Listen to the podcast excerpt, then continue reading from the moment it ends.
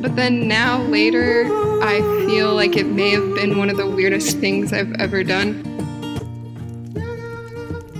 Hey, friends, this is Clem Snide, and you are listening to A Life in Song.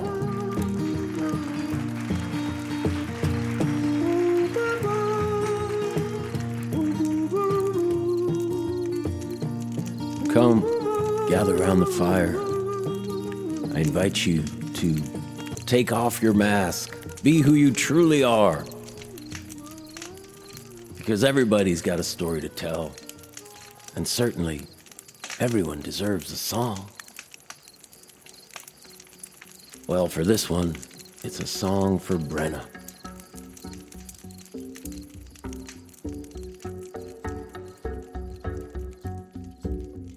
So basically, you go into a tank full of water with men in their like 60s or 70s who volunteer at the temple. And then they place their arms on you. You like, if I remember right, you like plug your nose with one hand and then you put your arm on their arm, like their wrist, and then they like put their other arm around you and then another man is like standing in front of the tank. They usually have all these like gold oxen around them. And then he says a bunch of prayers and then names of basically dead people who didn't get to be Mormon. And like they tried to do like Anne Frank and uh, like Albert Einstein before. They even like tried to baptize Hitler into the Mormon church and they got in a bunch of trouble for it and then they just dunk you underwater like 15 times in a row. And then you're supposed to like feel really good after but you just kind of feel like crap because you got a bunch of chlorinated water in your mouth and then you know you feel like everyone can see through your jumpsuit and then you go change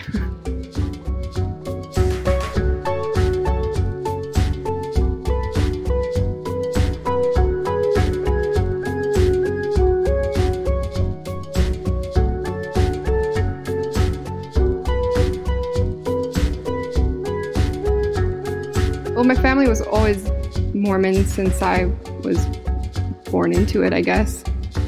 We lived in Logan, Utah, and almost every house on every corner was a Mormon family.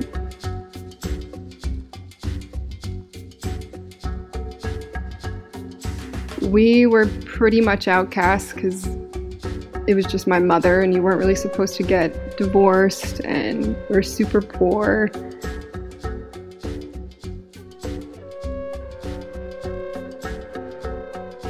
My mom was going back to school, so she wasn't really taking care of her kid. You know, it's just kind of one of those scenarios where we were definitely kids couldn't play at our house because we didn't have like a man in the house who held the priesthood to like keep our home safe sort of scenario. But I didn't really care about all that because I thought that God was going to save us as long as we like said our prayers and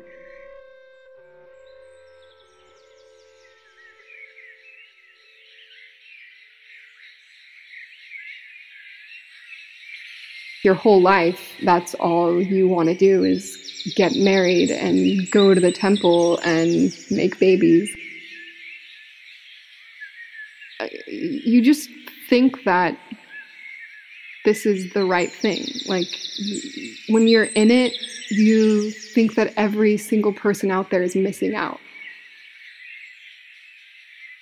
I thought it was the one true church and the only option out there, and it was going to bring me so much happiness, and that every person that wasn't doing it was crazy.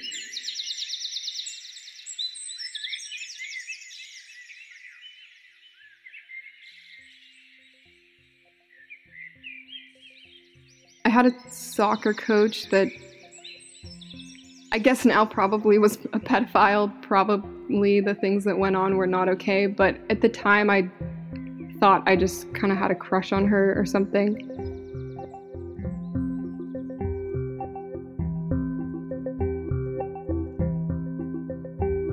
I think those feelings started when I was like probably like 13 or 14, but I didn't recognize them. I had like friends that we would like, oh, let's make out and just so that we know what it's like when we like finally make out with a guy, you know. But then we would do that like quite often.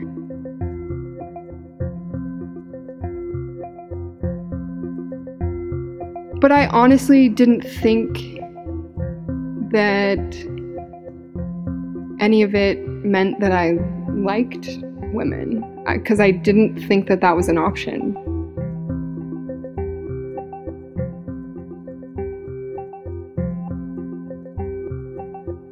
I think I'd posted a couple pictures of me and this girl that I was dating, but not, I hadn't said anything to anyone that we were dating. I was just sort of posting pictures like we were friends, but it was probably a little bit obvious that it was more than that. And then I wrote a message to my mom on Facebook. And we hadn't been speaking much anyway at that point because she knew that I well, basically, I left Utah. But I just felt this fire inside me, and I was like, I'm just gonna tell her.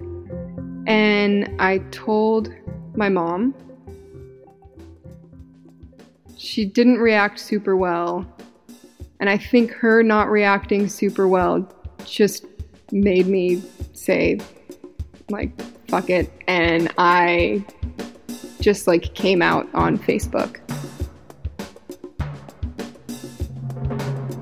a few people sent really hateful things. A lot of people would, you know, like unfriend me or, you know, that kind of thing. So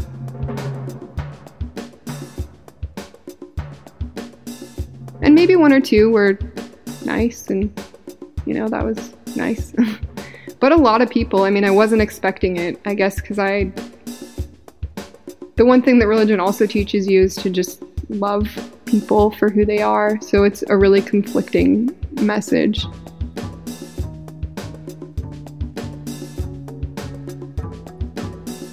When I left Utah, I went to go live with my dad. He basically, when we went to Utah and then they got divorced, he left for that whole time. Fast forward 17 years. When I first got there, I think I didn't even realize what was going on at first. Like that's how naive I was. I I couldn't really tell when he was drunk or when he wasn't.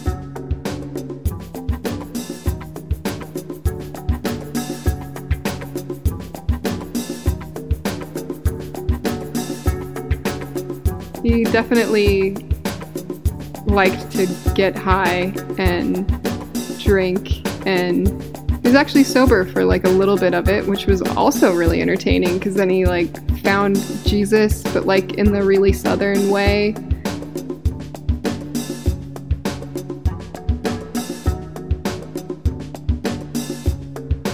Then I had to go to the school where I didn't know anyone. Everyone thought I was weird because I was from Utah, and all anyone knows from pe- about people from Utah is that they're Mormon. And at the time, I was so fresh from being Mormon that like I didn't think I was weird, even though like now it's like, oh yeah, things Mormons do are weird.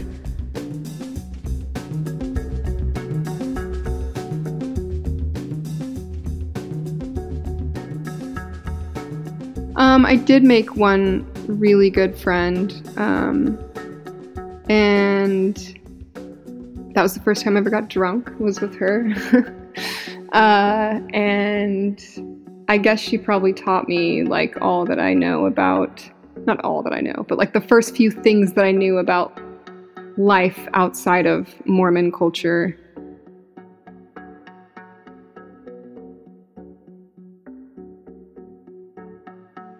Yeah, I I got drunk and, and we went to prom together and that was fun.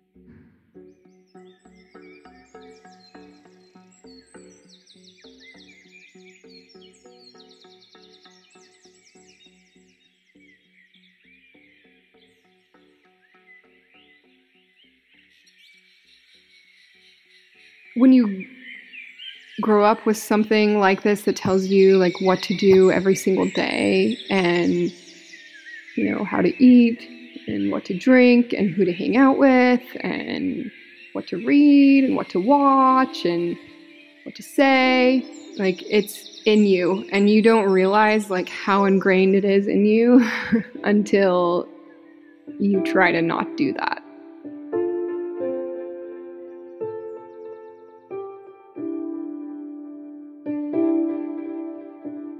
I was reading my scriptures and like getting on my knees and like saying my prayers, but these like really shortened versions of it for like years, even after I knew that the Mormon church meant nothing to me. And like, I knew that it caused me so much pain and I had so much anger towards it.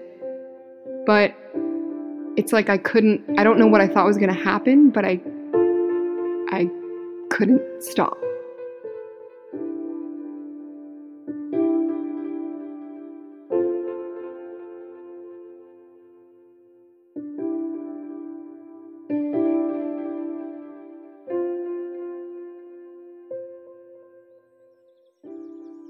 I got my first tattoo recently, which, you know, is also against the Mormon religion. And it says, Stop listening to imaginary masters. And I feel like that is something I always kind of hold dear because I feel like not only like in a religion, obviously, is that something I feel like there's so many imaginary masters, but just in life.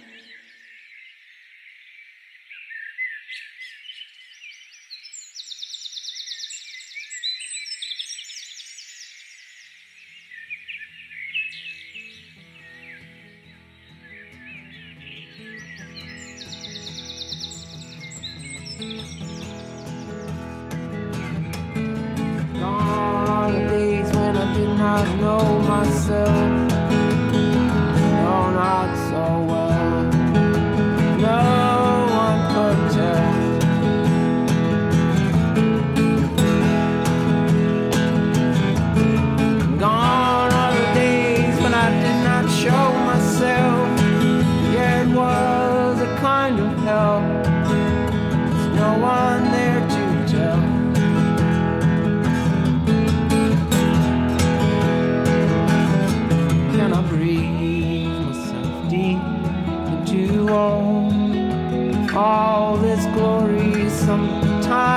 it's all I see.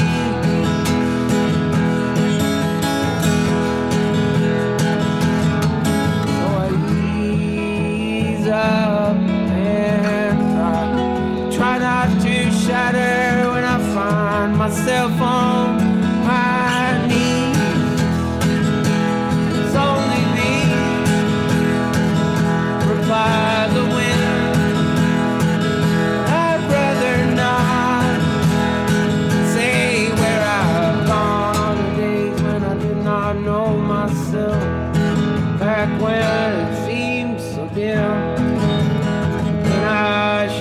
skin.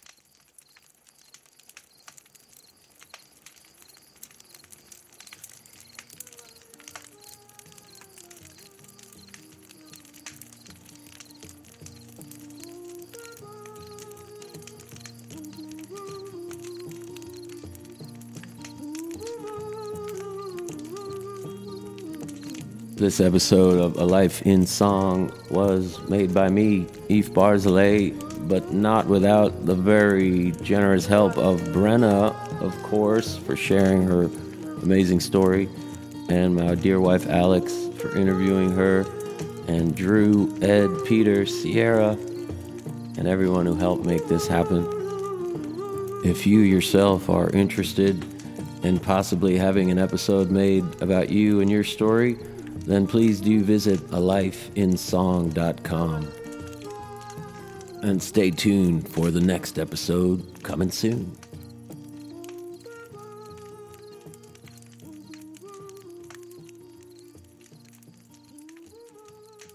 A Life in Song is produced by Drew Frankel and Peter Himberger with help from Ed Gerrard, Sierra Flach, Alix Barzelay, George Gilbert, and our partners at Double Elvis Productions.